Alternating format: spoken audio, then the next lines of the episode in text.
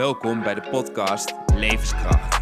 Mijn naam is Loek Mechtelbrink en in deze podcast neem ik jou mee in mijn ontdekkingsreis voor een krachtig leven. Ik wens je veel luisterplezier.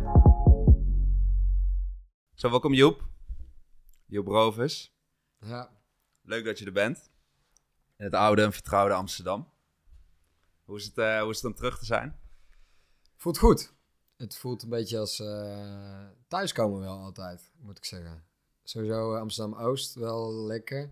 Ik reed zeg maar, van de snelweg af, reed ik de rivierbuurt binnen, precies waar dat ik gewoond had. Toen dacht ik wel, ja, ik, mis deze stad wel, zeg maar. Maar ik ben ook altijd wel blij als ik weer naar huis mag. Ah, ja. Het is Ja. goed om er te zijn, maar goed om weer naar huis te gaan. Want het was ooit wel een bewuste keuze, hoorde ik of niet? Van, eh, in een eerdere podcast, wat ik jou had ga- geluisterd, dat het wel een bewuste keuze was om uit Amsterdam weg te gaan. Ehm, ja, het was gewoon. Ik woonde met eh, twee vrienden samen en ik had toen al eh, mijn eigen business opgestart. Mijn compagnon die woonde in een bos. En eh, op een gegeven moment dan ga je een beetje nadenken over wat handige stappen zijn om daarna te kunnen doen. Ja, en ik wilde gewoon heel graag verder bouwen aan, aan de business. Ja, en hoe kan je dat het beste doen als je veel met z'n tweeën... Dus ik heb één compagnon, veel met z'n tweeën samen kan werken. Dus toen dacht ik, weet je wat, ik ga gewoon terug. Toen mijn zus had net een kleine gekregen, dacht ook wel fijn om lekker veel bij de familie te zijn. En toen dacht ik gewoon, weet je wat, ik ga gewoon verkassen. Ik kan altijd in Amsterdam wanneer ik wil. Ik heb vo- voldoende vrienden hier wonen. Ik kan niet slapen wanneer ik wil. Maar eh, het was gewoon tijd om te gaan. Ja. Dus op zoek naar een koophuis in Den Bosch. Toen dacht ik, nou, dat eh, moet natuurlijk appeltje eitje zijn. Viel ook wel echt vies tegen. Ehm, maar nu, eh, inmiddels na drie jaar, is het toch gelukt om een leuk huisje te kopen. Samen met mijn vriendin, dus helemaal happy. Gefeliciteerd. Ja, thanks man. Wat fijn. wat Ja. fijn. Ja. Want je vertelt bouwen aan de business. Zou je eens kunnen vertellen wat je, wat je doet? Ehm, ja, samen met eh, Jeroen Bouwman, dus mijn compagnon, eh, zijn wij eh, inmiddels vijf jaar geleden alweer bijna. Dus, we hadden het de laatste toevallig over 12 oktober 2017, hadden we ons ingeschreven bij de KVK. Dus dat is echt bijna vijf jaar geleden. Ehm, het idee om werknemers in Nederland wat te helpen richting gezondheid. Ehm, en dat kwam omdat ik zelf bij Heineken werkte en ik merkte daar heel snel dat ik lange dagen stil zat. Stil zit op, op een stoel achter ja, twee schermen, headset op eh, en nog een laptop aan de zijkant. Ja, dan zit je gewoon heel de dag stil te werken, te knallen. Eh S'avonds kom ik thuis en ik ben echt een heel erg sportgek. En ik merkte gewoon dat mijn motivatie om te sporten, dat dat langzaam verdween. Ja, toen had ik zoiets van, dat is toch raar, dat klopt gewoon niet. Voor iemand die altijd zo graag sport, waarom heb ik geen zin meer? Dus toen met Jeroen eh, daar lang over gehad. En hij was eh, toen net afgestudeerd aan de Sporthogeschool. En hij zei gewoon, ja, je moet gewoon meer bewegen tijdens je werkdag. Zo simpel eigenlijk. Nou, toen eh, hebben we het daar lang over gehad. En hij was toen een beetje zoekende van, wat zal ik gaan doen? Lang over gehad. Op een gegeven moment voor hem een beetje het idee bedacht van, joh, als jij nou bedrijven, mensen zoals mij gaat helpen om meer in beweging te komen, dan ehm, ja, daar moet er gigamarkt voor zijn. Er moeten meer mensen zijn zoals ik. En toen zei hij, nou weet je wat, als jij nou gewoon met mij dit samen gaat doen, jij hebt alle contacten in de businesswereld, ik heb de kennis over beweging, en dan gaan we gewoon kijken hoe dat, dat eh, kan gaan beginnen. Dus toen eh, zijn we begonnen met het aanbieden van sport voor bedrijven. Dus ik ging hem gewoon verkopen van, eh, ja, als, als bootcamp trainer bij bedrijven. En toen eh, heel snel kwamen we erachter dat sporten maar een heel klein onderdeel was van gezondheid. Ehm, toen had ik zelf inmiddels ook bedacht van, joh, ik wil gewoon verder gaan studeren in de wereld van voeding. Dus orthomoleculair gaan studeren. Zelf steeds meer kennis en steeds meer mensen om ons heen een beetje verzameld van, de ene was goed met mindset. Eh, Gerben, toevallig een goede bekende van jou ook. Eh een ander was zo goed met stress. Toen dachten we, weet je wat, als we nou al die facetten samen gaan pakken... en dan kunnen kijken, oké, wat kunnen we hiermee doen... dat we voor werknemers het makkelijker maken om aan gezondheid te werken. En toen bleek dat we ineens een eh, ja, gat in de markt hadden gevonden... om, eh, om mensen te helpen ja, gelukkig en fit en vitaal te zijn. Ja. Het is een hele, hele short samenvatting van de afgelopen vijf jaar. Nou ja, respect voor het bedrijf wat jullie, eh, wat jullie hebben opgebouwd. Wil- Ik zeg net tegen Tessa van, eh, weet je waarvoor die werkt? De werkatleet. Ja, nou, weet je wie dat dan is? Ja, dit is Joep van de werkatleet. Oh, is dit Joep van de werkatleet? Nou, dat, eh, ja, mooi man. Ja, thanks. Want wat motiveerde jou? Je, je zegt tussen neus en, neus en lippen door van, ja, ik ben verder gaan studeren in voeding, et cetera. Wat was voor jou die motivatie om, om die keuze te maken? Het is wel grappig. Eigenlijk heeft het, ehm, het stukje verder leren in voeding had niet zoveel te maken met hetgene wat ik toen deed. Ik, had, ehm, ik heb zelf een hele heftige eczeem gehad in mijn gezicht. En dat is best wel vervelend. Ik sta heel graag voor groepen. Ik spreek graag voor groepen. Ja, het is gewoon niet zo lekker als je dan in je gezicht grote schilfers, echt net onder mijn ogen, rand van mijn eh, hoofdhuid. Ja, bij, eh, nou, ik denk wel eh, twintig huisartsen geweest. Wat krijg je? Zalfjes, medicatie, pilletjes. En het ging maar niet weg. En op een gegeven moment dacht ik, dit klopt niet. Het is gewoon, het is niet oké dat niemand iets verder kijkt of met mij wil gaan zoeken van waar komt het überhaupt vandaan. Toen dacht ik, nou, gewoon zelf een beetje kijken. Ik heb heel veel interesse in voeding. Misschien is er een studie in voeding die wel combineert van, hey, hoe zit dat totaalplaatje in elkaar en kan je ziektes genezen met de eten van de juiste voeding? Bij orthomoleculair uitgekomen. Ehm, daarin twee studies gedaan, mijn eigen probleem gefixt. Dus dat vond ik dus heel bizar, dat ik gewoon in twee jaar tijd leerde ik zoveel. Ja, en toen was een beetje het, uh, het vuurtje aangewakkerd. En sindsdien wil ik alleen maar meer weten en leren. Ehm, daarmee uh, kan ik ook gewoon mooi mensen helpen in het bedrijfsleven. Van joh, waar ben je begonnen, waar kom jij vandaan en wat heb je gedaan? Dit is mijn verhaal, zeg maar. Maar zo zijn er natuurlijk nog heel veel meer. Je hebt mensen die worden ongelukkig. Oké, dat komt ergens vandaan. Mensen die hebben huidproblemen, dat komt ergens vandaan. En waar komt het vandaan? Ja, 99 van 100 keer van binnenuit. er zijn natuurlijk altijd uitzonderingen als size fits none. Maar het is wel mooi om te zien dat dat uh, bij heel veel mensen toch wel uh, op een, op, of een voedingswise of op een andere manier gefixt kan worden. En wat was dan voor jou hetgene? Bedoel, ik, ik hoor nu de luisteraar al zeggen van ja, vertel me dan wat ik moet eten. je, je maak een schema voor me, vertel me allemaal en ik, ik doe het. Ja. Wat was bij jouzelf voornamelijk hetgene wat jij deed, waardoor die problemen bleven? En wat heb je uiteindelijk veranderd waardoor het beter werd? Ja, daar gaan me heel veel mensen dit niet helemaal in dank afnemen, denk ik. Maar ehm, ik werd, nou, ik denk toen de Game Changers de docu uitkwam, toen dacht ik, vegan, dat is helemaal de shit. Ik was fanatiek sporter, dus ik dacht, nou, ik moet het ook gaan doen. En ik merkte dat daardoor juist mijn problemen erger werden. En tijdens orthomoleculair werd juist heel erg die andere kant aangezwengeld van, joh, je hebt eigenlijk een complete plaatje nodig uh, om te zoeken van, je hebt een probleem, je hebt bepaalde bouwstoffen. Ja, een probleem kan je oplossen als je de juiste bouwstoffen hebt. En in het begin dat kostte me best wel wat tijd en moeite, want ik had mezelf dus compleet omgegooid. Eerst vegan, daarna dacht ik, oké, weet je wat, dan vega. En ik merkte gewoon dat ik daarin dus wat dingen miste. Dus ik heb toen besloten op een gegeven moment van, weet je wat, ik gooi het roer om. Ik ga gewoon kijken wat het met me doet. Als ik er niet tevreden mee ben, dan stop ik weer mee met het vlees eten. Ja, het bleek bij mij echt een gemis in bouwstof te zijn. Uh, iets wat ik dus wel echt nodig heb voor mijn lichaam, om mijn lichaam daarmee te laten herstellen. Um, en daarnaast wel echt wel een aantal andere dingen ook wel. Bepaalde dingen die ik vermijden. Dus dingen waarvan ik dacht dat ze heel gezond zouden zijn, bleken voor mij niet gezond te zijn. Zoals? Uh, heb je, een, uh, ja, je hebt een, een, groep groenten, dat noemen ze de nachtschadegroenten. Het zijn groenten die van origine in de schaduw groeiden. Dus aubergine, paprika, tomaat, uh, aardappel, uh, goji bessen, rode pepers. Dus best wel een lijst. En nog wel een lijst met meerdere soorten groenten. En bleek dus dat als je een vorm van eczeem hebt die ik had, dat het dus kan zijn dat je daarop reageert. Nou, wat deed ik dan? Ik heb gewoon alles eruit gegooid, andere dingen toe gaan voegen. Nou, en ineens was het verdwenen. En sindsdien kan ik weer heel voorzichtig af en toe van die producten eten. En ik merk ook wel, uh, af en toe laat ik het een beetje gaan. Dus als ik uh, vaker bij mensen ga eten, dan ik vertel het ook nooit dat ze rekening met mij hoeven te houden. Dat hoeft voor mij ook niet. Dan merk ik soms wel dat het weer terugkomt en dan haal ik het weer weg en dan is het weer weg. Zo is het een beetje een, uh, een toneelspel met mezelf, zeg maar, wat ik wel of niet kan eten en moet eten. Dus voornamelijk die, die bepaalde soorten groenten, dat heeft voor jou uiteindelijk het verschil gemaakt. Die, die met regelmaat vermijden. Het, het is wel echt wel een lijstje meer hoor. Want eczeem. Ik denk wel dat het grootste deel van eczeem te fixen is met voeding. Ook heeft stress er wel een hele grote impact op. Stress is heel breed, daar zullen we misschien daar nog wel even over gaan hebben. Maar stress is heel breed, kan ook zeker best wel een impact hebben op heel veel problemen, lichamelijke klachten. Um, ik denk alleen voedingswijs het stukje nachtschade vermijden. Dan heb je nog een hele rits aan ontstekingsbevorderende voeding. Uh, dus de zaadolie, uh, zoals zonnebloemolie, uh, koolzaadolie, al die oliën, die heb ik ingewisseld voor andere soorten oliën, zoals kokosolie of ghee. daarin meer gasgevoerd vlees gaan eten, dus vooral orgaanvlees. Ik had niet per se de ambitie om heel veel vlees te gaan eten, dus zeker omdat ik zo lang vegan was geweest, dacht ik, ja, dat voelt ook niet goed om dat in één keer helemaal terug te pakken. Dus twee keer in de week of één of twee keer in de week orgaanvlees was voor mij voldoende. Um, en kleine vis. En dat is, heeft voor mij precies het hele plaatje gewoon uh, omgeturnd. Ja. ja. Wat vet. Ja. Nu zit je helemaal stralend voor met goeieheid. En, uh, ja, mooi ja. Man. Ja, dus echt... Uh, ja, het mooie gewoon is, is dat ik... Dat je zeg maar levende bewijs bent van dat voeding dus wel een impact heeft. Kijk, je hebt heel veel mensen die roepen heel veel dingen over voeding. En de wereld van voeding is best wel divided. De ene zegt dit, de ander zegt dit. maar dat je kan laten zien van, hey, ik heb het op deze manier gefixt probeer het. Misschien is het iets voor jou, is het niks voor jou. Dan probeer je iets anders, weet je wel. Dan ga je gewoon zoeken naar wat, uh, wat kan en mag. Ja.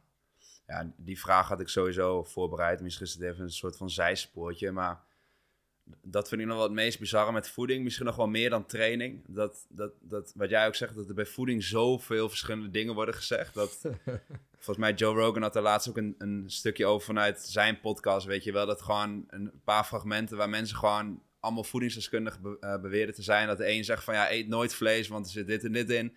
Daarna kwam iemand zeggen, eet alleen maar vlees. En dan zei eet geen groente, eet wel ja. groente. Ik heb bijvoorbeeld vandaag een podcast met uh, Janneke van der Meulen, ik weet niet of je die kent, uh, ja. online gezet. Nou, die, die zegt eet alleen maar fruit bij wijze van spreken. Ja. Ik heb ook een podcast met, met Ralf Moorman opgenomen, die, ja, die weer andere dingen beweert. En ik bedoel, ik, ik geloof ze allemaal op hun blauwe ogen, maar ik vind het zo bizar om te zien. Omdat, ja, ik, wat ik zeg, ik vertrouw iedereen, ik geloof iedereen en iedereen heeft een goede onderbouwing, et cetera. Janneke ja. zei ook van ja, het heeft weet ik veel hoeveel onderzoeken uh, uh, erbij gehaald. Uiteindelijk daar een conclusie uitgetrokken. Ja. Maar dat ik vandaag ook met collega's had, ik zeg, nou, vandaag komt Joep over, super vet. Uh, nou, ik, ik, ik, dacht, die, die gaat waarschijnlijk weer iets anders vertellen, weet je wel. Ik bedoel, als, als normale burger bij wijze van spreken, je ziet er de, de, de bomen het bos niet meer. Ja.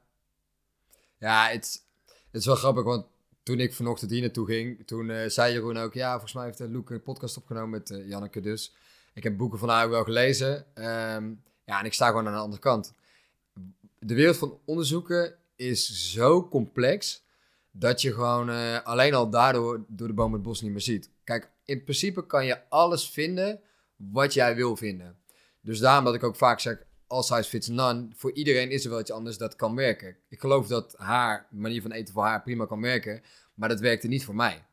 En daardoor ben ik zelf verder gaan zoeken. Dus ik predik nu mijn manier van eten, omdat ik gezien heb bij mij dat dat werkt. Uh, je hebt de Paul Saladino, zal je ook wel kennen. Uh, schrijver van uh, de Carnivore Code. Die predikt alleen maar vlees, omdat het werkt voor hem.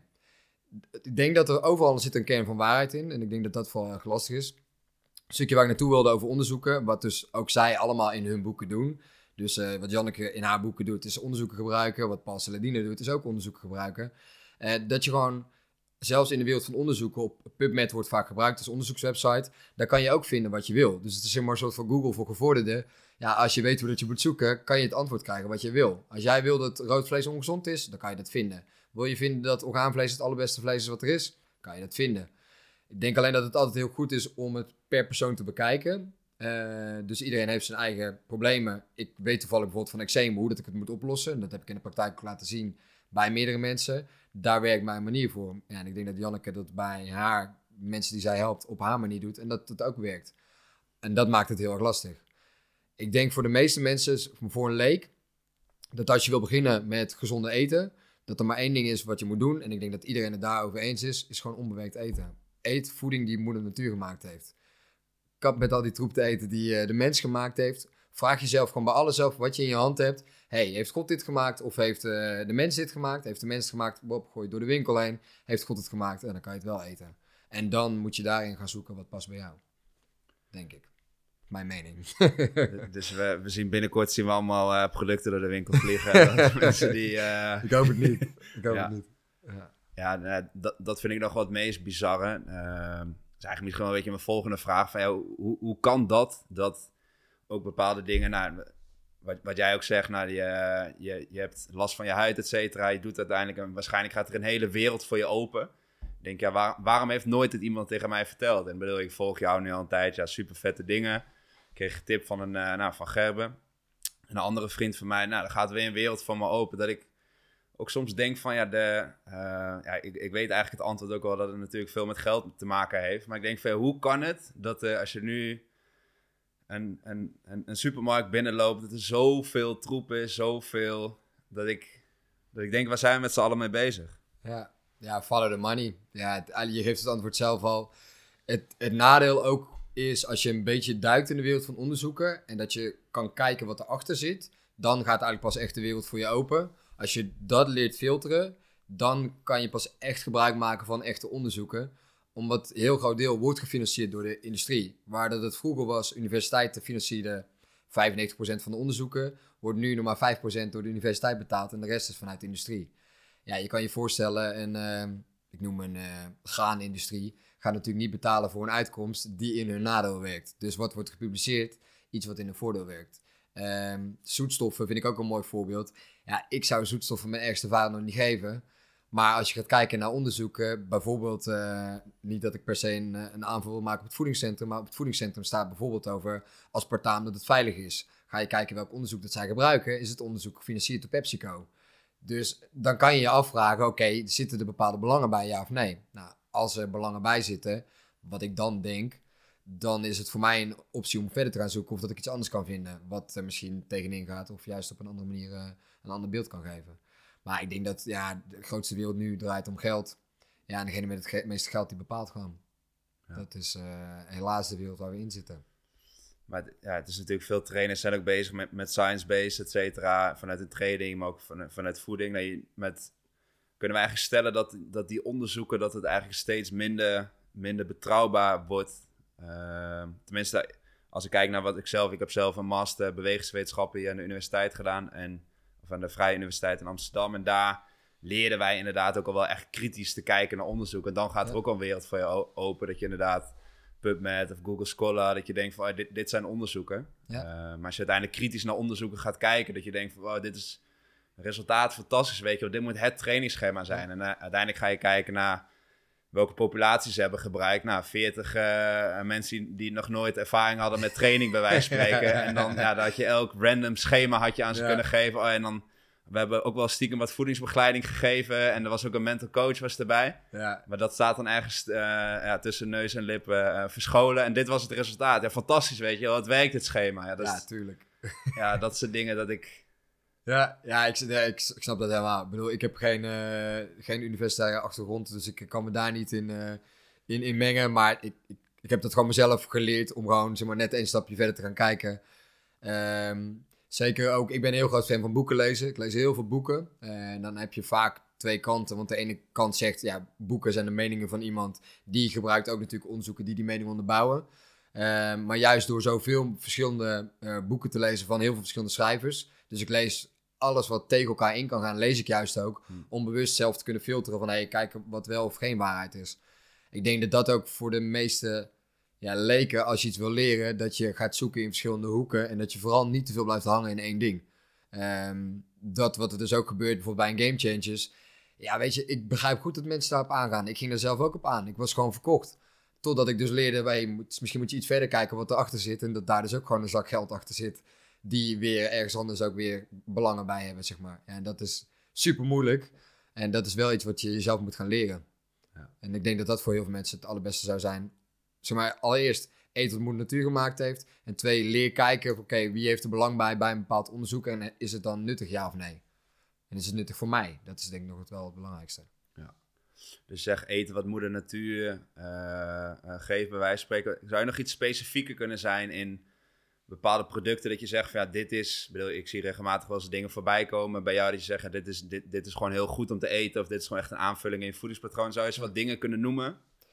Um, in theorie ben ik groot fan van groenten. Ehm, kijk, dat is het mooie van zo'n Paul Saladino die het carnivore dieet predikt. Die kraakt groenten tot, uh, tot de bodem af, zeg maar. Ja, antinutriënten en uh, dat moet je niet doen, dat is slecht voor je darmen. Nou, mits je je groenten bereidt, dan zijn alle antinutriënten verdwenen. En er zit er in één keer een hele mooie stof in die je wel goed kan gebruiken. Dus bijvoorbeeld groenten, ik ben heel groot voorstander van groenten zoveel mogelijk bereid eten. Niet te veel rauwe groenten, omdat dan dus heel veel antinutriënten nog aanwezig zijn. Bereid je, alle antinutriënten verdwenen. Eh, heel veel klein fruit, eh, vooral lokaal en in het seizoen. Dus wij zijn natuurlijk opgegroeid in Nederland. Nou, wat groeit hier? Appels, peren groeien hier. Uh, groeien blauwbessen, frambozen, bramen. Dat zijn eigenlijk producten die wij dus veel zouden mogen eten. dan verder, als je vlees eet, grasgevoed vlees. dus dieren die buiten gelopen hebben, die gras gegeten hebben, wat ze gewoon horen te doen in de natuur. Kijk, een dier hoort geen, niet volgepropt te worden met soja en met mais. Ja, kijk, als je dat eet, ja, je, je wordt wat je eet, dat wordt ook het dier, zeg maar, wat jij dan eet. Dus, en heel die bio-industrie is sowieso wel een beetje grimmig, uh, denk ik. Al die video's uit de slachthuizen, dat soort dingen. Moet je gewoon van weg blijven. Um, voor rest, ja, kleine vette vissen is gewoon een hele mooie bron van omega-3. Is het enige waar dat je het uit kan eten. Dus ik ben voorstander van zoveel mogelijk echt eten en daarna pas suppletie gebruiken. Um, ja, wil je dat niet eten, dan kan je het oplossen met suppletie uit algen. Um, en ik ben wel groot voorstander van ei, eieren. Ik denk dat ei samen met uh, leven gewoon het meest complete uh, product is wat je kan eten. De meeste micronutriënten, meest voedzaam. En ook in de praktijk zie je gewoon mensen daarmee opknappen. Dus uh, je ziet een beetje de trend van een paar jaar geleden dat iedereen massaal vega of veganistisch werd, dat dat nu een beetje om begint te draaien. Want heel veel mensen hebben gewoon klachten die ze opgelost willen hebben. En dan kan bijvoorbeeld af en toe een keer leveren en af en toe een keer eieren eten, kan daar in één keer een hele mooie rol in spelen. Ja. Dus dat, uh, dat rijtje. Bereide groenten, kort samengevat, bereide groenten. Uh, klein fruit, het liefste lokaal en biologisch uit de buurt. Uh, grasgevoed vlees, kleine witte vis en eieren. En ik denk dat je dan met die vijf componenten kan je echt een perfect eetpatroon bouwen. In mijn ogen. En is dat dan dat jij op basis van die vijf dingen dan ook jouw hele dag hebt ingedeeld? Of zijn het ook wel, zeg maar, wat kwark of zo? Eet je dat? Of? Nee, kwark eet ik sowieso niet. Ehm, ik eet wel zuivelproducten steeds meer weer. Die heb ik lange tijd vermeden, uh, omdat de zuivel die in de supermarkt uh, verkocht wordt gepasteuriseerd is. Uh, waarmee dat ze het enzym om de zuivel goed kunnen afbreken. Dus je zeg maar enzym in zuivel zitten wat de melksuiker helpt af te breken. Als het gepasteuriseerd wordt, dan verdwijnt dat enzym. Dat is de reden dat veel mensen er last van krijgen. Dus winderigheid, opgeblazen gevoel. Als je rauwe zuivel gebruikt, dan zit het enzym er wel nog in. En dan zie je in één keer dat je een heel voedzaam product hebt. Uh, maar praktisch hoe dat ik dat indeel. Um, mijn ontbijt is 9 van de 10 keer dus of iets met rauwe zuivel. Dus dat kan zijn uh, kefir hangop. Dus dan heb je een gefermenteerd product. Uh, of eieren als basis. lunch, altijd het grootste gedeelte bereiden en gefermenteerde groenten. Aangevuld met vlees, vis of eventueel uh, harde kazen. Uh, en diner is 99 van 10 keer bereide groenten met vlees of met vis. Super simpel. Ik, laatste jaar eet ik eigenlijk meer functioneel dan dat ik echt heel veel aan het kokerellen ben. Veel aan het werken, is druk. Um, ja, hoe maak je het dan makkelijk voor jezelf? Gewoon functioneel eten. Vijf componenten in een diner is voor mij nu prima. Ik hou heel erg van koken, dus als ik de tijd heb, dan sta ik lang in de keuken. is de tijd er niet, dan moet je gewoon roeien met de riemen die je hebt. Ja. ja af en toe even een broodje bal tussendoor. Of, uh, ja, broodje bal niet mijn ding. Maar als ik een guilty pleasure heb, dan is het pizza. Pizza, ja. dan is het echt pizza. Het is echt, ja, uh, ja gewoon pizza. Ja. Ja, het is wel, wel zo'n dunne bodem dan, toch? Of niet? Of, heb je, of ben je wel... Uh... Nee, het is een dunne bodem. Gewoon zo, ik heb uh, tien jaar lang bij een Italiaan gewerkt. En daar hadden ze gewoon de allerlekste pizza's. Dunne, krokante bodem. Dus dat blijft er voor de rest van mijn leven in zitten, denk ik. Italiaans eten is echt uh, fantastisch. Wat mooi, wat mooi. En wat je noemde al even leven, hoe, hoe zit dat met leven? Ik zie dat steeds vaker voorbij komen dat mensen, dat, dat wordt beweerd bij wijze van spreken, dat is eigenlijk een van de meest voedzame rijke producten die, de, die er zijn. Zou je daar iets over kunnen vertellen? Ja, dat is hetgene wat ik dus ook veel predik. Dus veel mensen die, uh, die mij volgen zullen het ook vaak gehoord hebben. Um, als je puur gaat kijken naar de nutriënten in lever, dan is er geen enkel product wereldwijd wat ook maar in de buurt komt van de micronutriënten die lever heeft. Het is eigenlijk het enige product waar dat je voldoende B12 uit kan halen. En nou, wat je nu ziet, is dat heel veel mensen een B12 tekort hebben. Je kan het proberen te fixen met suppletie, maar suppletie wint het gewoon nooit van moeder natuur. Dus daarin zeg ik, ja, moeder natuur maakt niet voor niks dit soort dingen.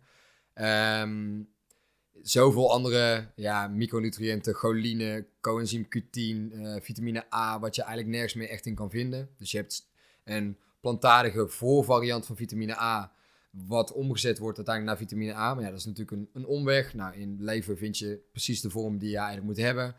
Um, ja, ik denk alles daarin uh, is gewoon super voedzaam. Er zit eigenlijk geen nadeel aan. Hetgene wat zeg maar, het, tegenkamp vaak zegt dat het nadeel is, ja, je lever die is om uh, je lichaam schoon te maken.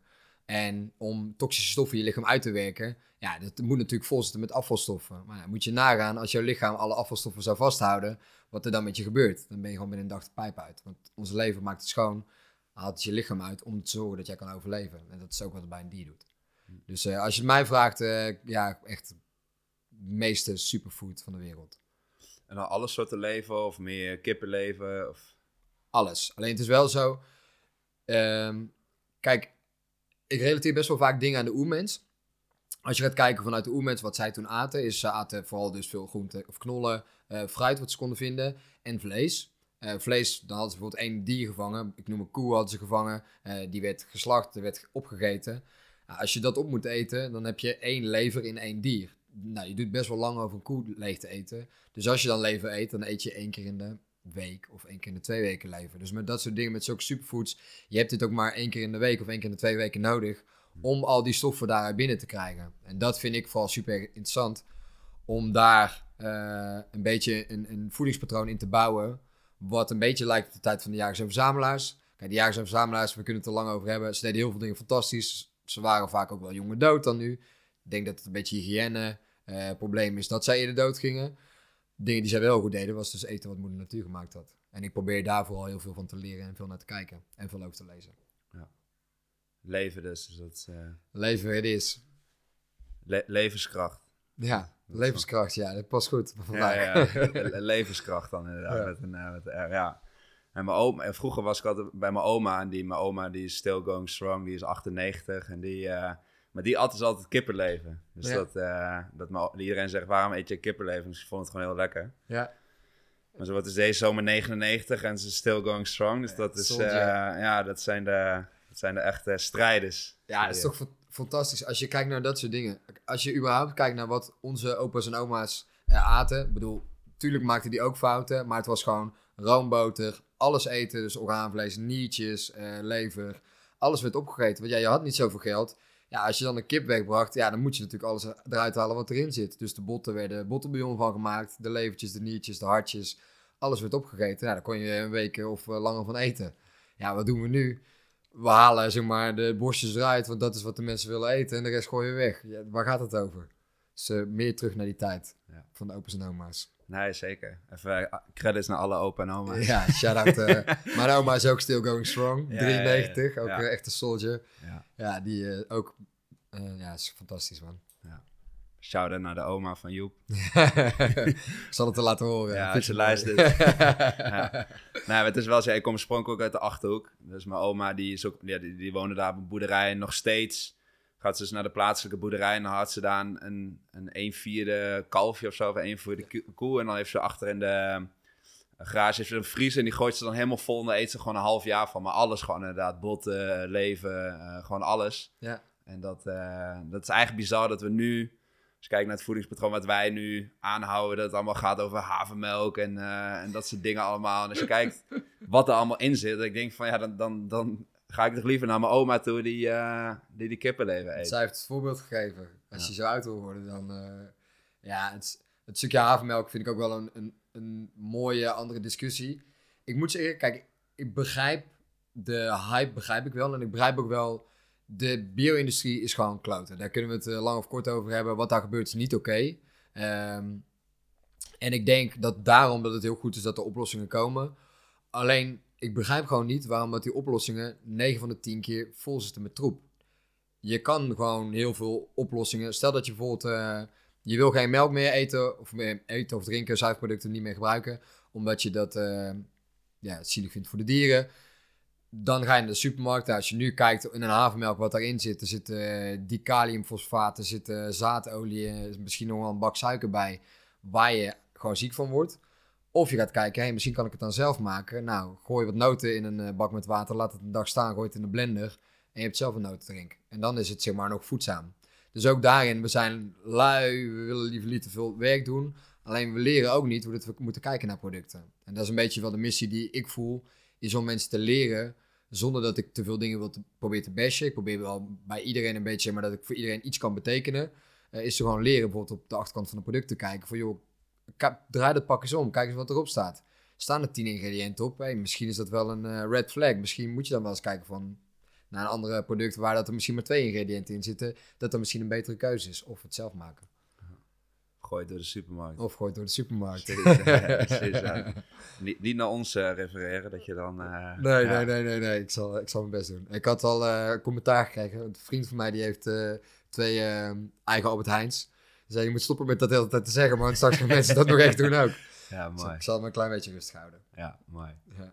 Want hoe zou jij dat, uh, Joepie, zeggen? Nu bent vijf jaar bezig met, met de werkatleet. Hoe, hoe, hoe zie jij die ontwikkeling van uh, ten opzichte van vijf jaar geleden, ten opzichte van nu, hoe mensen daarmee bezig zijn, et cetera. En je noemde net even dat vegan toen wellicht het ding was, dat er nu alweer andere dingen. Hoe, hoe zie jij dat mensen, of dat het, is het afgelopen jaren veel veranderd?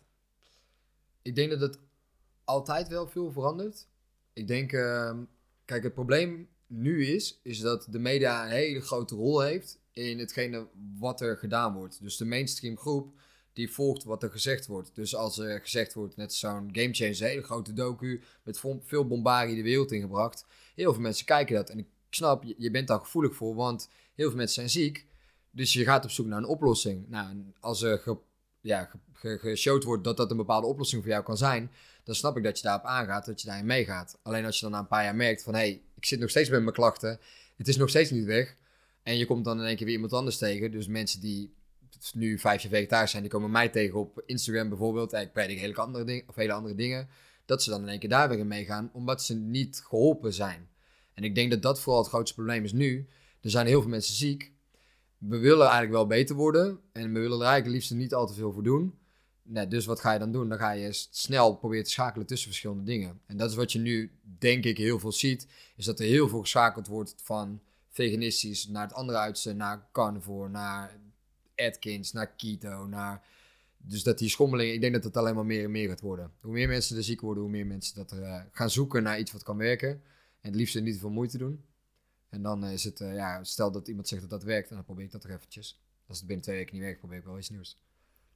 Ja, het, het zit voor mijn gevoel allemaal zo in de extremiteiten. Van ja, opeens al het vlees eruit, of alleen maar vlees, of juist niet, of wel. En als ik dan ja, kijk naar onze oma's, hè, die, die, die waren daar waarschijnlijk helemaal niet mee bezig. En dat, dat is ook wel wat ik bij sommige mensen uit mijn omgeving hoor. Van ja, eh, er wordt zoveel gepredikt. Ik, ja, ik eet gewoon mijn boterham met pindakaas, ik eet gewoon mijn, mijn vlees, ik eet gewoon dik. Want, ja, want nu, nu, is het, nu, nu is het dit en over vijf jaar is het dat en over tien jaar Ja. is het dit. Dus ja, het, is, het is daardoor ook wel heel lastig. Ja. Ik denk dat dat het allermoeilijkste is. En ik, daarom vooral probeer ik heel veel dingen te refereren aan de oermens. Nogmaals, de oermens was echt niet heilig. En ik bedoel, ze werden ook niet zo oud. Alleen als je kijkt naar puur naar hetgene wat ze eten. Wat zij wel hadden allemaal, was gewoon een fit, gespierd lichaam. Dat was niet zomaar. En als ik nu om me heen kijk, ja, no offense, maar ik zie meer dikke mensen dan dat ik eh, afgetrainde mensen zie. Eh, waar heeft dat mee te maken? Dat er nu heel veel voeding door de mens gemaakt wordt beetje mijn way to go voor de meeste mensen is, is dus kijken, terugkijken naar, oké, wat eten die mensen dan? En een beetje logisch nadenken met alles wat de mensen maken. Als we daar gaan kijken naar de afgelopen 100 jaar wat er gemaakt is en hoeveel mensen er dikker zijn geworden in de afgelopen 100 jaar, ja, dan zit er gewoon een correlatie tussen. Dus om daarin de makkelijkste weg te zoeken, ja, is het gewoon kijk naar hetgene wat dus moeder natuur gemaakt heeft. Ik denk dat dat hetgene is wat ik het allervaakste zeg en wat ik het allervaakste blijf zeggen. Ja, is denk ik de enige way to go. En of dat dan met vlees is of zonder vlees is. En of dat je dat aanvult eh, met suppletie, dat is een ander verhaal. Maar ik kom ook wel eens mensen tegen die dan eh, ja, 30 verschillende supplementen pakken per dag. Eh, hartstikke vol zitten met ontstekingen, dat daar nog steeds de huid slecht is en nog steeds heel veel dingen niet goed zijn. Ja, dan klopt er iets niet, zeg maar. Dan is er iets niet oké. En wat zijn dan dingen, we noemden net al even havermelk, dat een soort van vervanging is, dat mensen geen koemelk weer, eh, willen drinken. Nou, op zich duidelijk als mensen dat niet willen, omdat het zielig vindt voor de koe, maar eigenlijk is het dus geen goed product. Ja. Eh, wat zijn nog meer dingen wat jij veel ziet wat mensen eten, dat je eigenlijk denkt van ja, dat, dat eten mensen, maar dat, dat slaat eigenlijk helemaal nergens op? Mm, brood. Brood zie ik eh, ook echt het nut niet van in. Of ik denk zelfs dat het voor meer mensen meer kwaad doet dan goed doet. Waarom? Ehm, Eigenlijk zou gluten zijn toch gluten is één ding. tarwe, de, ja, dat is eigenlijk wat jij zegt, moeder natuur. Nou, het, het is, Ehm, ja, het is zo dat de, de tarwe die zeg maar helemaal in het begin, vanaf het moment dat de mensen ging huisvesten, de tarwe die er toen gemaakt werd, die werd een beetje gebruikt en die had een hele andere samenstelling dan nu. Dus nu is alles compleet doorgefokt. Dus wat je nu ziet is gluten is een- maar een onderdeel. Dus je hebt eh, zeg maar een, een groep eiwitten onder de noemer van antinutriënt. Dus een, een antinutriënt is eigenlijk een voedingsstof die ervoor zorgt dat andere nutriënten niet goed worden kunnen opgenomen of die letterlijk schade toebrengt. Nou, een grote verzamelaar daarvan is lectines. Eh, gluten valt daaronder. En dan heb je nog een andere, tarwekiem agglutinine. Dat is eigenlijk nog vaker de boosdoener. Die zit gewoon in het brood wat wij nu hebben. De hoeveelheid van die WGA, dat is de afkorting daarvan. De hoeveelheid daarvan, hoeveel dat het nu in brood zit, is zo gigantisch hoog ten opzichte van 10.000 jaar geleden. Dat we daarin zien dat richt gewoon schade aan. En daarom denk ik, het is prima om af en toe een boterham te eten. Alleen als ik zie hoeveel mensen dat er, zeg maar, bij mij of bij andere specialisten komen met darmklachten, met maagklachten, met buikklachten, met huidklachten. Ja, 99 van de 10 keer is ontbijtbrood, eh, lunchesbrood en eh diner is eh, pasta of iets anders in die richting. Daar zit te veel van die ene stof in. En als het een overkill wordt, dan denk ik zeker dat het eh, schade toe gaat brengen. Daarom vind ik het jammer dat er nog steeds gezegd wordt dat brood een goede basis is. Ja, ik denk dat een andere basis beter is. Want ik zie dat in de praktijk werken. Alleen ja, wat er in de praktijk werkt, is niet altijd hetgene wat er gepredikt wordt. denk ik. Dus ik denk brood daarin niet zo. Los daarvan, eh, als je gaat kijken naar de invloed op de bloedsuikerspiegel, heeft brood gewoon een hele hoge impact op de bloedsuikerspiegel. Eh, er zitten nog een aantal andere uh, antinutriënten in, waarvan ik denk, ja, waarom zou je dat jezelf dan zo vaak eten? Los daarvan, als je brood wil eten, dus zeker degene die luistert, die denkt, ja, dat kan niet man, ik eet ochtends een boterham, is meer een boterham. Je hebt wel brood die op een bepaalde manier bereid wordt, dat zeker de hoeveelheid WGA en gluten, dat die geminimaliseerd wordt. Dat is gefermenteerd brood en dan krijg je zuurdesembrood. Nou, als je dat bij een goede bakker haalt die het echt op de ouderwetse manier maakt, die het 36 uur laat fermenteren, dan is er bijna geen gluten meer over. Die het ook nog eens voorspeld maakt, waar dat ook nog wel wat meer voedingsstoffen in zitten. Dan geloof ik dat je prima af en toe een keer brood kan eten. Maar het brood wat in de supermarkt verkocht wordt, ja, dat is uh, denk ik voor de meeste mensen niet echt een way to go. Volgens mij heeft Ralf Moorman toen ook zijn eigen desembrood gemaakt. Dat, uh, oh, volgens mij noemde hij dat. Oh ja? ja dat, dat zou... uh, volgens mij ook een beetje het verhaal wat jij vertelde, dat het een bepaalde manier was bereid, et cetera. Dat het wel bepaalde stoffen behield en andere stoffen er niet in zaten. Ja. Dus dat is volgens mij deze brood. Ja, ja sowieso. Uh, of tenminste, het kan niet anders dan dat het zuurdesembrood is. Ja. Uh, ja, het is gewoon een bepaald... Uh, kijk, als je iets laat fermenteren, betekent in theorie laten rotten. En er komen bepaalde melkzuurbacteriën bij vrij, die ervoor zorgen dat het voedzaam wordt. Dus onze darmen die gedijen daar heel erg bij. En dat zorgt er gewoon voor dat de antinutriënten gewoon afnemen. Dus eigenlijk bij alles wat je bereidt, dus ook bij groenten, uh, de bereiding zorgt ervoor dat die antinutriënten afnemen. Pulvruchten is ook een beetje zo'n verhaal. Hè? Mensen gaan minder vlees eten, gaan meer pulvruchten eten. Pulvruchten bevatten ook gewoon wel heel veel antinutriënten. Daar kunnen we het heel lang over hebben, dat is gewoon zo. Maar je kunt er wel voor zorgen dat ze zo min mogelijk aanwezig zijn door de juiste bereiding. En dat geldt eigenlijk voor alles wat een beetje in die hoek zit. Zorg ervoor dat het op de juiste manier bereid is. En dan kan je het prima in een bepaalde hoeveelheid eten. Sommige dingen wat meer. Groenten denk ik, als je dat veel fermenteert en bereidt. En bereiden als in bakken, stomen, koken. Nou, dan kan je dat uh, oneindig blijven eten. Want dan is er geen antinutriënt meer te vinden. Hm. Dat zou, uh, voor veel mensen zou dat een mooie uitkomst zijn. Want het kost tijd en moeite. En, en denk je dat niet zo, nu, denk ik nu, nu ik jou zo wil praten, van ja, we, we zijn met z'n allen mee bezig. Is dat, bedoel, dit is, ik hoor nu dingen dat ik, ja, hoor, hoor ik, dat durf ik eerlijk toe te geven, ik mijn ego opzij zet. Van, ja, dat, dat hoor ik vandaag voor het eerst. dat ik denk van ja, dat, dat, dat vind ik heel vet.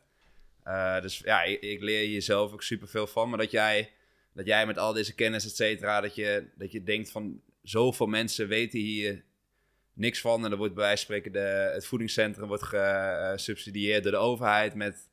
Nou, de, pak de schijf van vijf die volgens mij 100 jaar geleden ooit is ontstaan en uh, vandaag de dag nog steeds hetzelfde is. Ja, uh, ja hoe, hoe, denk jij daarover? Ja, kijk, weet je wat het is? Um, ik, ik denk dat dit altijd zo zal blijven. Het zal altijd een uh, bepaald spel zijn. En er zijn altijd mensen die een beetje voorloper zijn, die eerder dingen zien. Zoals jij en ik, die misschien wat eerder dingen zien. Dit is het. Uh, jij hebt al geleerd dat je verder moet kijken dan een bepaald onderzoek. Er zijn heel veel mensen die weten überhaupt niet eens hoe dat ze een onderzoek moeten lezen, hoe dat ze daarin kunnen kijken. Dus je hebt altijd bepaalde mensen die daarin voorlopen, die dingen zien, die dingen aanpassen zelf en die dan merken dat het werkt. En ik, ja, ik kan me niet voorstellen, volgens mij is dat altijd geweest en zal het altijd zo blijven. Het enige wat het nu is, is je hebt nu natuurlijk social media. Ja, de world is out, hè. En je kan gewoon, als je dingen predikt, kan je het gewoon zo naar buiten gooien. En als mensen dan daarop aangaan, dan zie je dus dat bepaalde kanalen ineens heel erg gaan groeien. En dan een, een bepaalde aanhang krijgen. Ik, bijvoorbeeld, ik vind Paul Saladino gewoon een heel mooi voorbeeld. Omdat hij super extreem is. Maar hij heeft niet voor niks, ik weet niet hoeveel duizend volgers dat hij heeft, honderdduizenden volgers. Dat is niet voor niks heel veel mensen die gaan daar wel op aan en die, die voelen dat dus blijkbaar en die gaan er heel erg goed op. En dat is hetzelfde als met bepaalde uh. Ik zou niet, niet even zo'n groot account weten. Uh, bijvoorbeeld Janneke zal waarschijnlijk ook uh, veel volgers hebben. Dat is ook niet zomaar, zeg maar.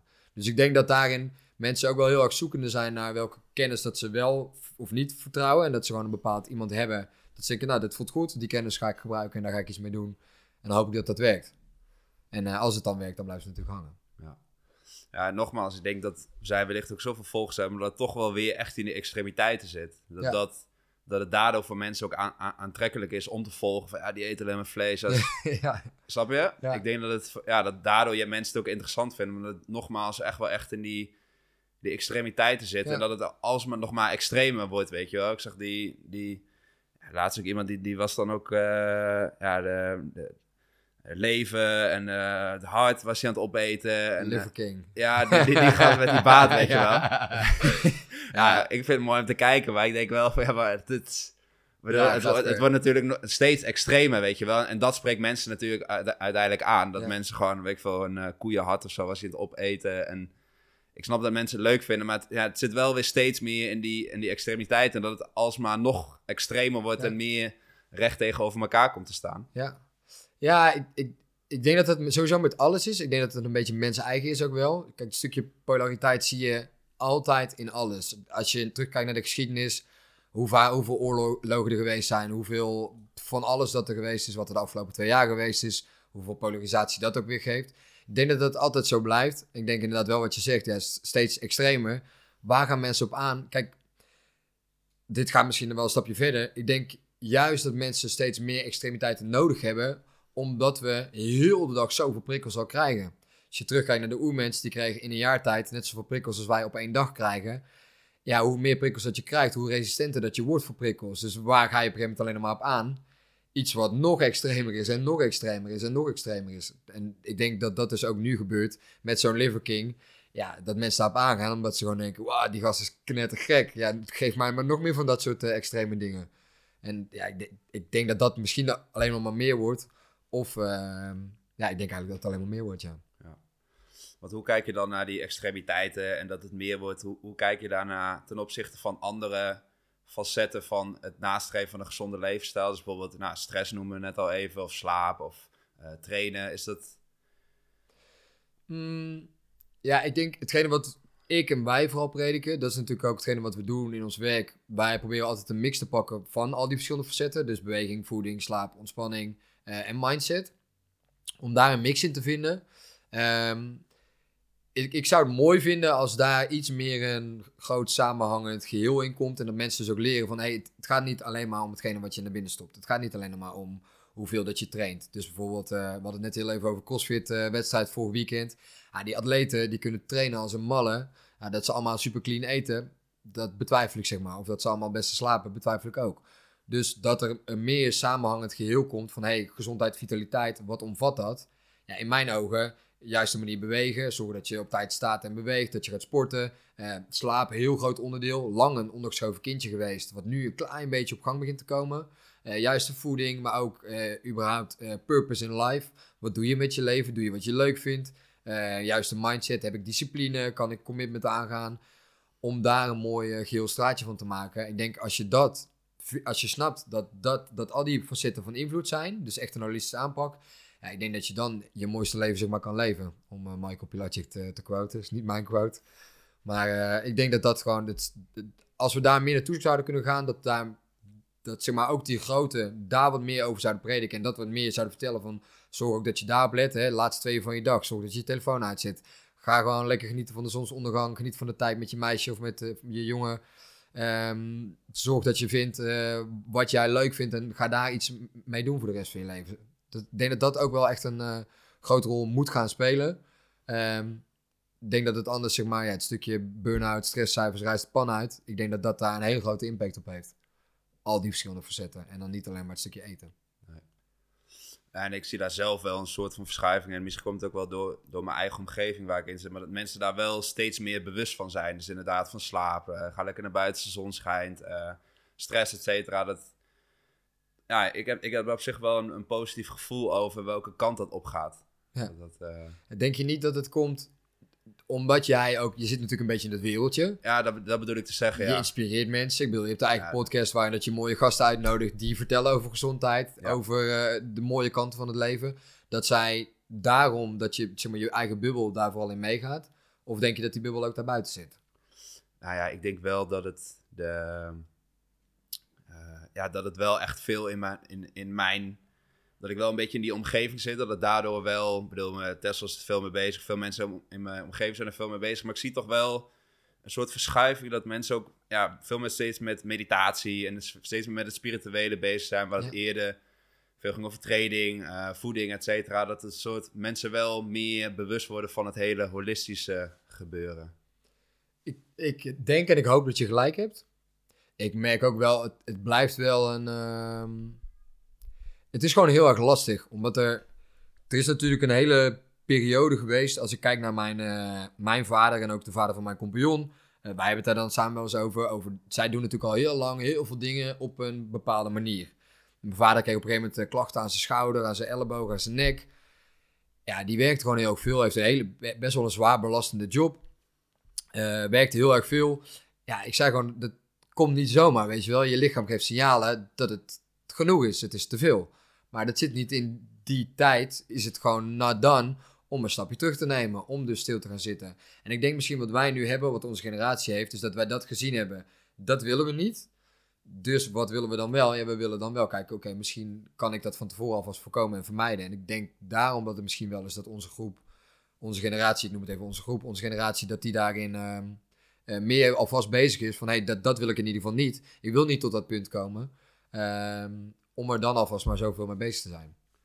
Ja, en ik denk dat, om terug te komen op je vraag, dat het ook steeds belangrijker is om ermee bezig te zijn. Omdat we natuurlijk als als mens zijnde en, en helemaal wij, onze generatie, dat het, we worden met z'n allen ook steeds luier gemaakt. Ik bedoel, in Amsterdam, ik weet niet of het in Den Bosch ook zo is, maar ja, als je nu een zak M&M's wil, uh, ja, vijf minuten later staan je voor de deur. Dat is echt niet weer, uh, nee. waar ik vroeger altijd tegen mijn klanten zei van ja, uh, alles wat je in huis had, het gaat op, weet je wel. Ja. ik moet het niet in huis zijn. Maar nu, ja, letterlijk twee drukken op de knop en ze staan vijf minuten later voor de deur. Dus het, een, het, we worden met z'n allen ook steeds luier gemaakt. Het, het ik zie kinderen van 14, 15 hier met elektrische fietsen de stad scheuren, weet je wel. Ik denk, waarom rij jij op een elektrische fiets, weet je wel? Dat is...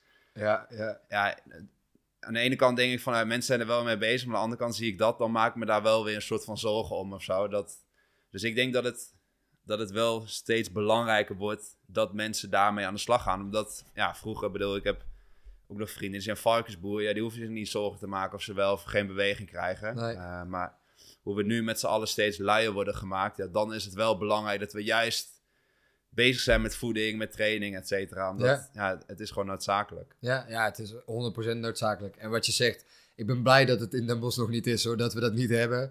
Die uh, gorillas en al die, al die gekkigheid. Ja, ik begrijp het wel. Kijk, de mens is gewoon van nature lui. Als je kijkt naar een oermens, is het slim om heel de dag rond te gaan rennen als je niet weet wanneer je kan eten. Ja, tuurlijk niet. Dan blijf je gewoon zo lang mogelijk op dezelfde plek. Dus je zorgt dat je wat eten vangt en daarna ga je rusten. Niet veel energie verspillen. Dus dat is gewoon hoe dat het bij de mensen erin gepeperd zit. Ja, en ik begrijp wel dat mensen iets hebben van, nou, dan uh, ga ik daar lekker voor genieten. Vooral niet te veel doen. Er is geld in overvloed. Er zijn uh, super veel mogelijkheden. Twee druk op de knop heb je alles. Ja, ik vind het een klote ontwikkeling dat het zo is. Dus ook daarin. Terwijl ik, ik doe er natuurlijk zelf net zo hard aan mee. Ik zit heel veel op socials. Ik deel heel veel op socials. Dat is mijn manier om mensen te bereiken. Maar wel daarin probeer ik wel mensen te pushen voor jou eerste uur van je dag, laat die telefoon eventjes liggen, weet je wel. Ga eens even een wandeling maken buiten. Mm. Omdat je daarmee zeg maar, een bepaalde mindset staat kan creëren. Dat je een bepaalde wilskracht overhoudt aan het eind van de dag. Om niet op die knop te drukken, om niet die M&M's in huis te halen. Terwijl ja, als jij uh, s ochtends je wilskracht al uh, vergooid hebt. En je moet de 80.000 keuzes maken wat je wel of niet gaat doen. Ja, dan begrijp ik al dat het s'avonds koek op is. En dat je gaat liggen, Netflix aan en uh, twee drukken op de knop pizza en een zakje M&M's erbij. Ja. Dus dat is ja, aan ons de taak om dat, om dat om te gaan gooien. Zeker. Ja. Lot of work to do. Precies. ja, het, het, geeft alleen maar voor ons inderdaad meer werk. Maar dat, wat, wat, wat zijn er kleine dingen wat jij... Je, noemt bijvoorbeeld, wat ik vaak tegen klanten zeg, sowieso de laatste uur, liefst de laatste twee uur voordat je gaat slapen, geen, geen scherm meer. maak s'avonds een wandeling.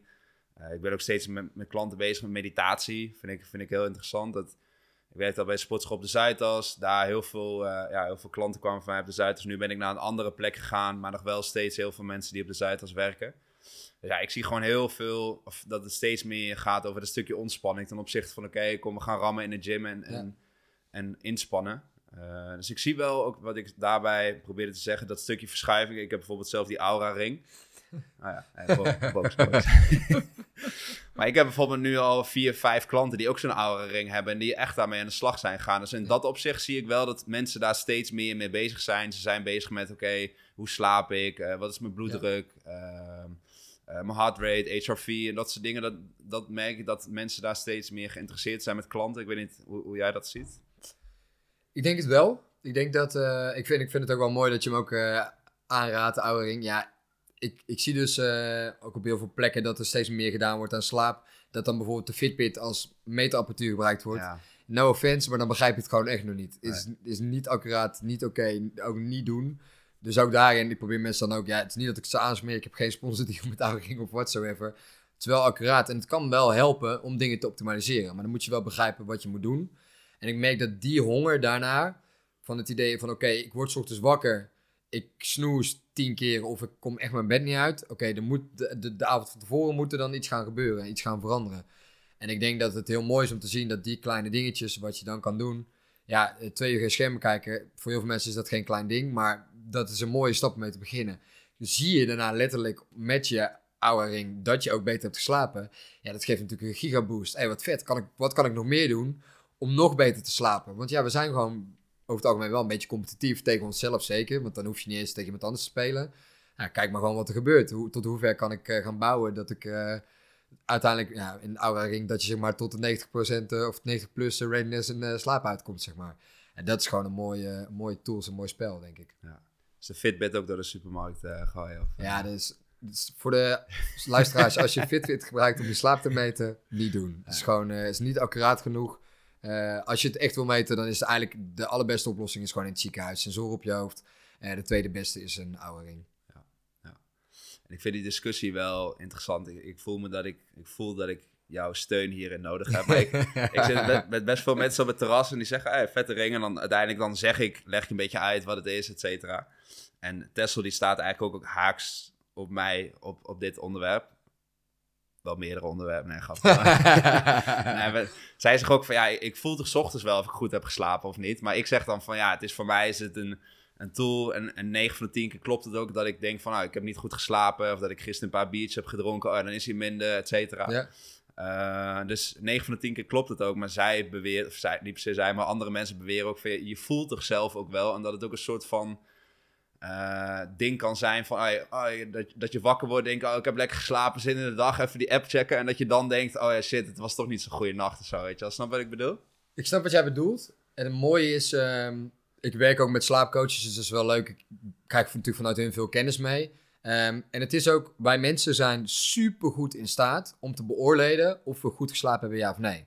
Dat is eigenlijk het, het enige, een van de weinige dieren die dat kunnen, die zelf beseffen dat je ochtends wakker wordt dat als je dan wakker wordt, dat je nachtrust goed is geweest, ja of nee. Alleen de reden waar wij het voor kunnen gebruiken, is nog veel, gaat veel verder dan alleen het kijken of dat je goed wakker bent geworden, ja of nee. Je gaat kijken, oké, ik ben op een bepaald pad, ik wil graag mijn uh, mentale gezondheid veel meer versterken, verbeteren. Wat heb je daarvoor nodig? Een goed mentaal herstel. Nou, wat we linken waar aan mentaal herstel, is remslaap. Oké, als ik dus ga kijken in mijn nachtrust, ik heb minder remslaap dan ik eigenlijk zou moeten hebben. Wat kan ik eraan doen om dat te verbeteren? Je kan s prima wakker worden met heel weinig remslaap en het gevoel hebben dat je goed geslapen hebt. Alleen dan kan je nog wel iets missen. En dan heb je dus iets wat je nog kan verbeteren om te streven naar, zeker voor ons, streven richting perfectie. Uh, een stukje diepe slaap. Ja, jij bent net zo fanatiek sporter als ik. Ik bedoel, ik train vijf, zes dagen in de week.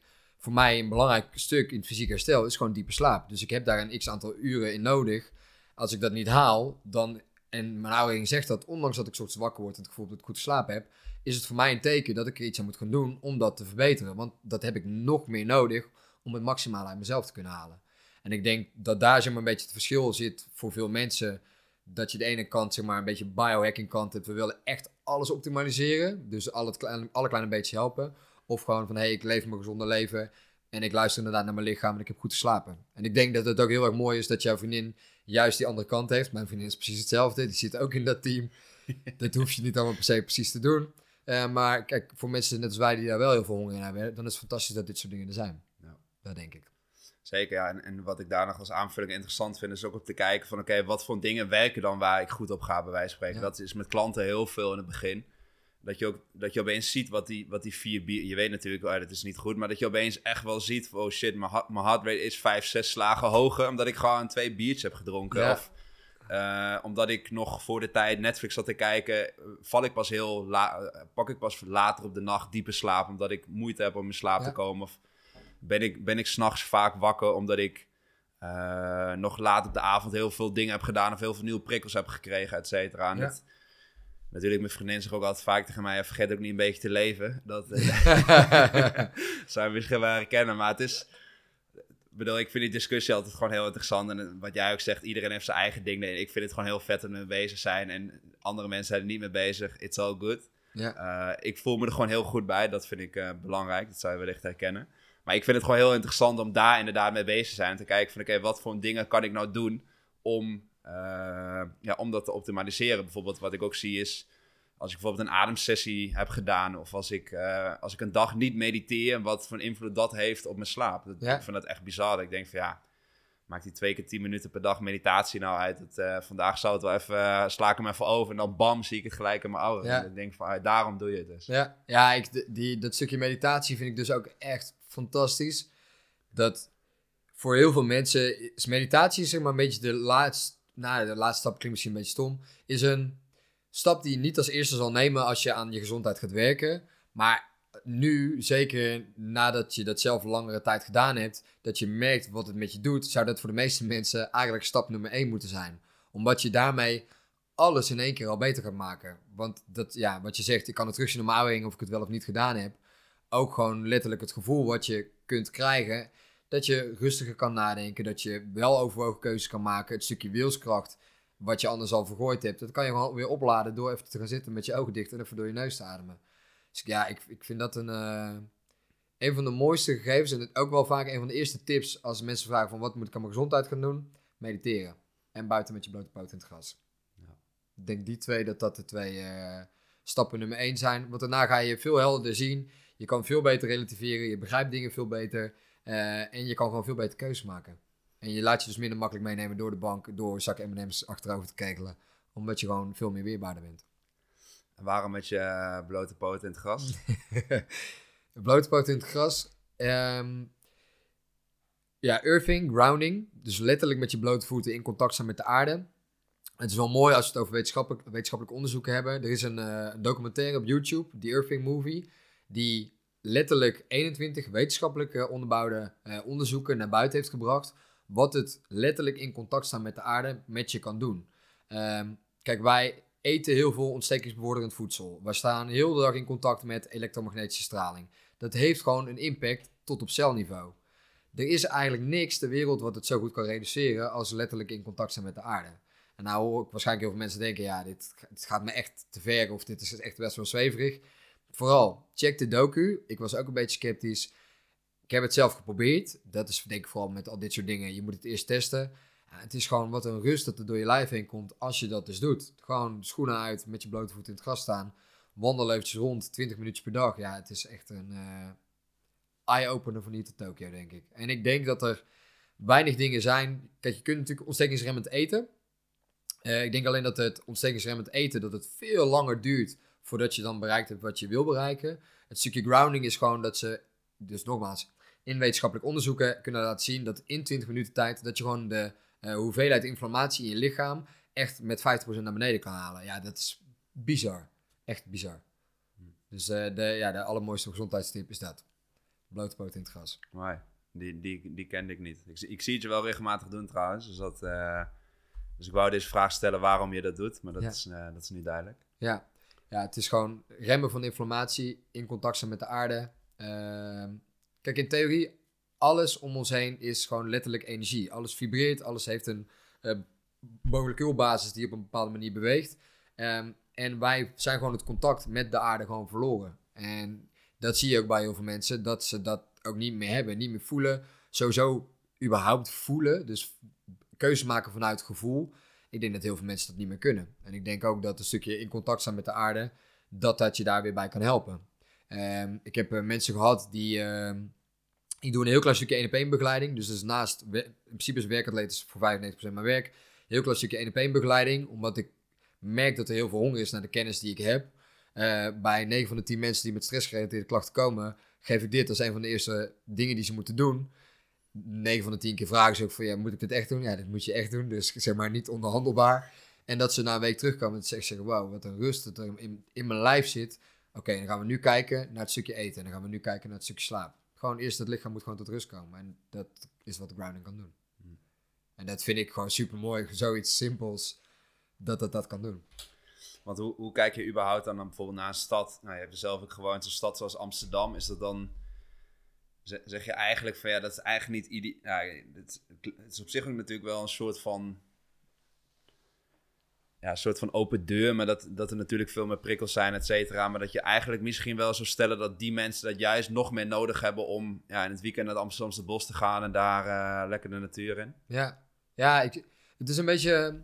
Kijk, het is, je moet natuurlijk altijd roeien met de riemen die je hebt. Dus als je in Amsterdam... Amsterdam is een fantastische stad. Uh, ik zou er ook vooral zo lang mogelijk van genieten als je kan. Zeker als je goed naar zin hebt. Je hebt plezier in de plek waar je bent. Alleen het is wel gewoon zo. Je raakt gewoon verder verwijderd van de natuur, van hetgene waar we horen te zijn. Dus als je dan door de week lekker in Amsterdam geniet van het leven, zorg dan dat je lekker in het weekend gaat naar het strand toe, ga lekker naar het Amsterdamse bos, trek je schoenen even uit, lekker even rondwandelen. Laat je telefoon even een keer thuis. En merk ook gewoon vooral wat het met je doet. Gewoon over het stukje gevoel of gewoon letterlijk met je voeten op de grond gezet worden. Gewoon eventjes tot rust komen. Ik denk dat dat voor veel mensen een hele belangrijke, echt misschien wel noodzakelijke optie is. Als we het hebben over stress en burn-out klachten die de pan uitreizen, dan uh, zou dit wel echt stap 1 moeten zijn voor veel mensen. Ja, dus met z'n allen meer de natuur in. Meer de natuur in, ja. Cool. Tot rust. Want uh, Joep, de, de podcast Levenskracht. Ik ben altijd benieuwd, die, die term levenskracht, wat, uh, wat betekent dat voor jou? Um, ik vind het altijd wel een lastige, omdat ik ben zelf ook nog wel echt zoekende naar... Ik voel wel wat mij drijft. Dus ik, heb, uh, ik moet zeggen dat ik best dicht bij mijn gevoel sta. En ik, heel veel keuzes die ik maak, doe ik vanuit mijn gevoel. Um, zelf ook nog steeds wel zoekende naar wat ik nou precies wil. Dus uh, ik lees bijvoorbeeld heel veel en ik lees heel veel verschillende soorten boeken. Dus ik heb nog niet specifiek één ding gevonden wat echt mijn complete drijfveer is. Ik denk vooral mijn levenskracht is hetgene zoeken uh, wat mijn echte missie is hier op aarde. Dat klinkt misschien een beetje zweverig. Ik voel heel erg de drang om mensen te helpen. Dus ik denk dat dat vooral een stuk onderdeel levenskracht van mij is. Dat ik mensen wil leren en wil helpen om beter in hun veld te zitten. Um, en een stukje levenskracht is denk ik gewoon mezelf zo fit en vitaal mogelijk krijgen als dat ik maar kan. En op alle mogelijke facetten. Dus in mijn kop, in mijn lijf, uh, met de mensen om mij heen. En dan liefst iedereen daar helemaal in mee, uh, meekrijgen. Hm. Mooie vraag wel. Ja. Mooie, hè? wel een lastige vraag, maar wel een mooie vraag. Nou ja, dit, ik, uh, ik vind altijd interessant wat, wat de verschillende antwoorden daaruit, uh, daaruit komen van mensen. Maar ik had toevallig van de week een soort van samenvatting gemaakt voor mezelf in één zin. Dit is dan aflevering 35 of zo. Dus ik had een soort van samenvatting gemaakt. Ik dacht, nou, wat is van de afgelopen 35 afleveringen? Want deze vraag stel ik dan altijd. Uh, wat mensen zeggen, wat levenskracht voor hun is en hoe zij zorgen voor levenskracht. En dat, als ik in één zin had moeten samenvatten, dan was het uh, mooie herinneringen maken met de mensen die je lief hebt. Ja. Dat vind ik een hele mooie. Dus niet per se dat dat net in mijn uh, gedachten is opgekomen, maar ik denk wel dat het een van de mooie dingen is die daarbij hoort. Ja.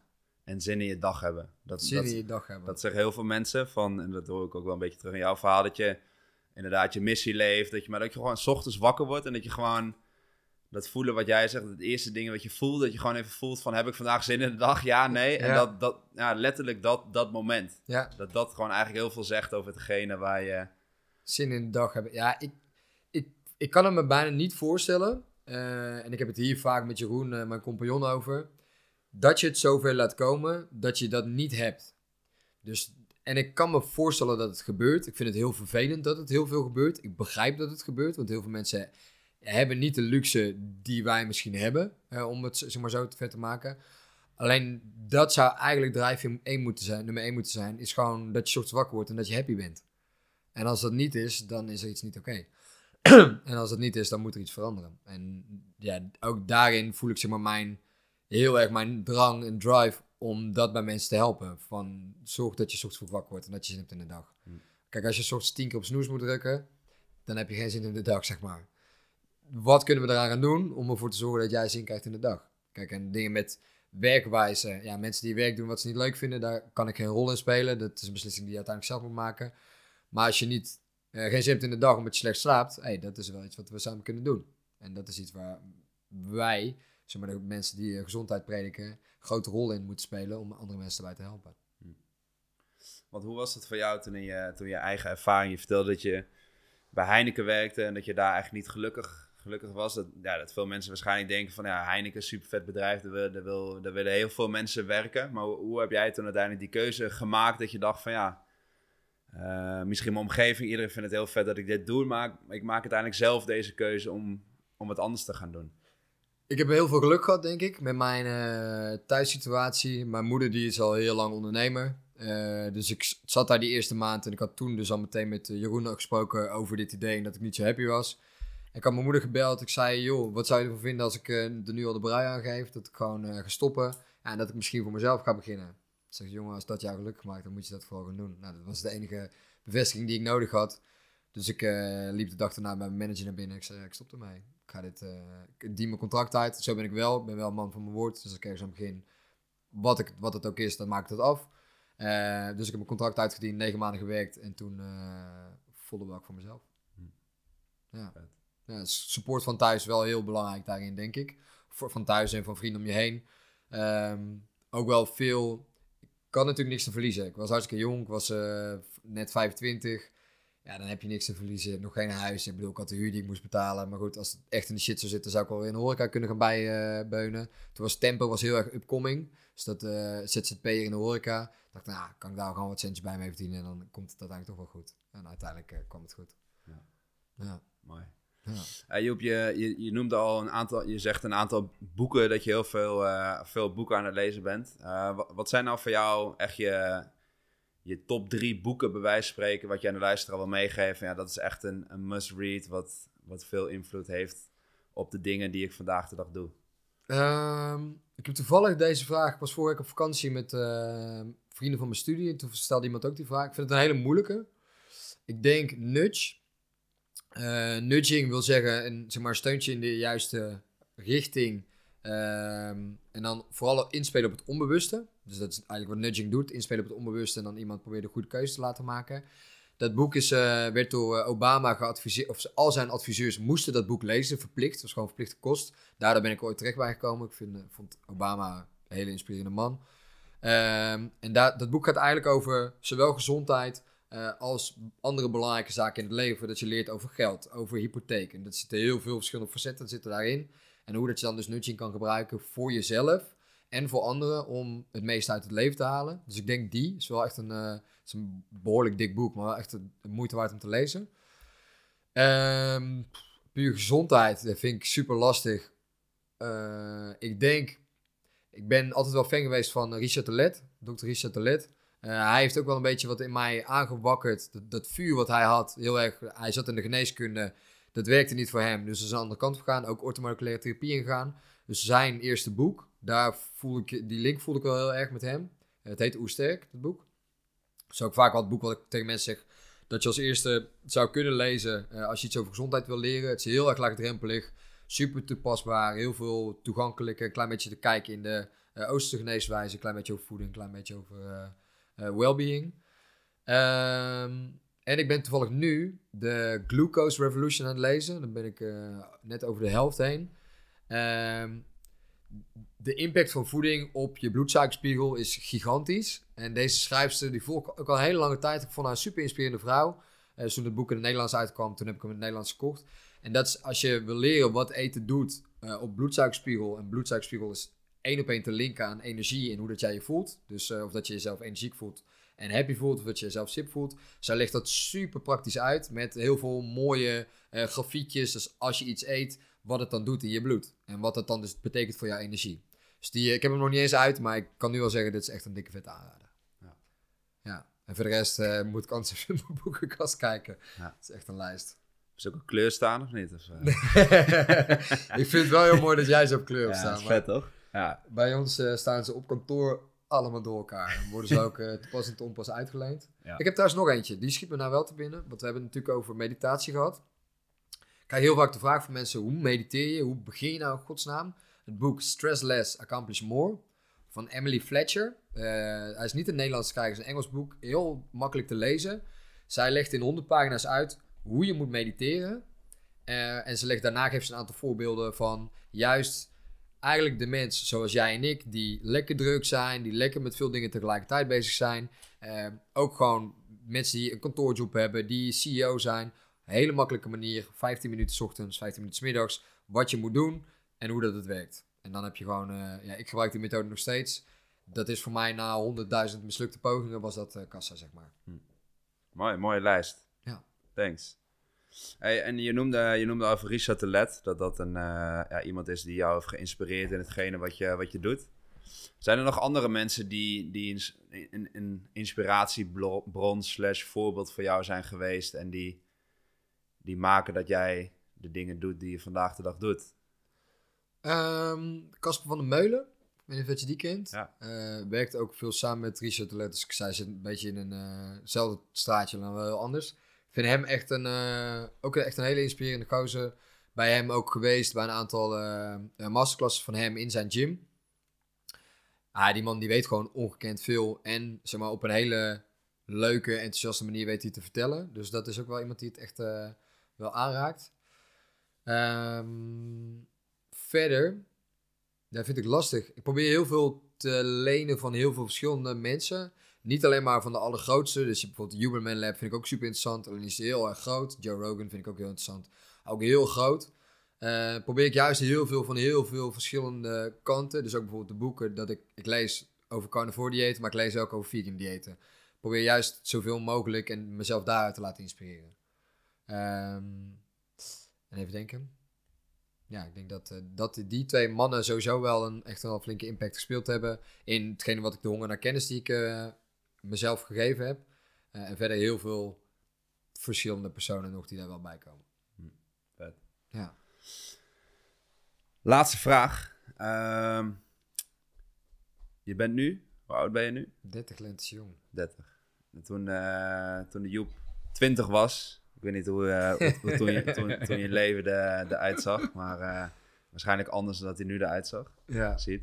Ja. Ja, mijn leven was twintiger. Toen was, zat ik op de hotelschool.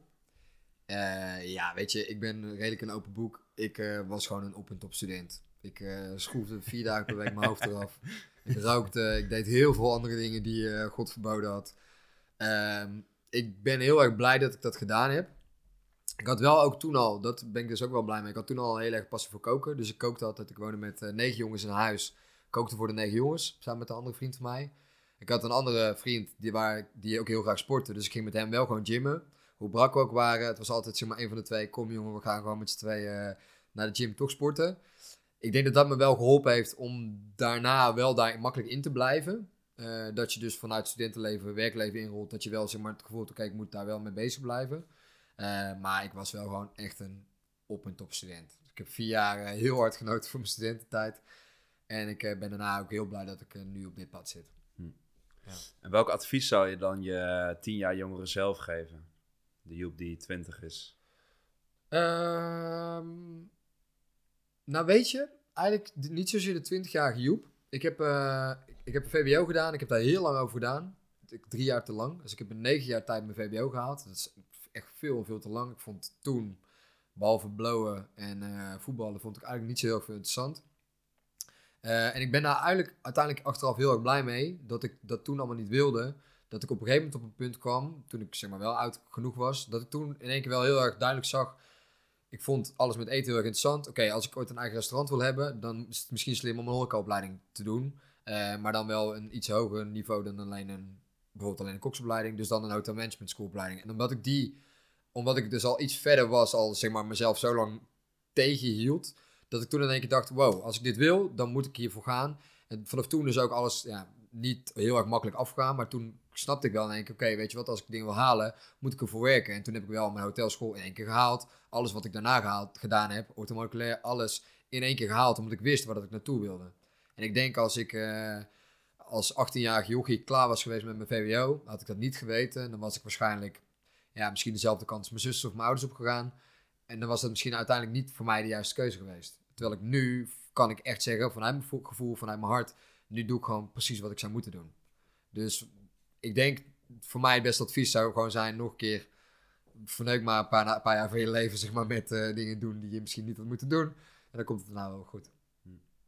Mooi. Ja, Uiteindelijk komt altijd alles goed. uiteindelijk komt dat eh, alles goed. Ja. Ja. Hey, Rovers op Instagram. Ja. Werkatleet.nl. Ja. Dat is wij, eh, even, kort, we- werkatleet hebben we het eigenlijk helemaal niet heel duidelijk over gehad. Wat, wat, wat doen jullie met de werkatleet?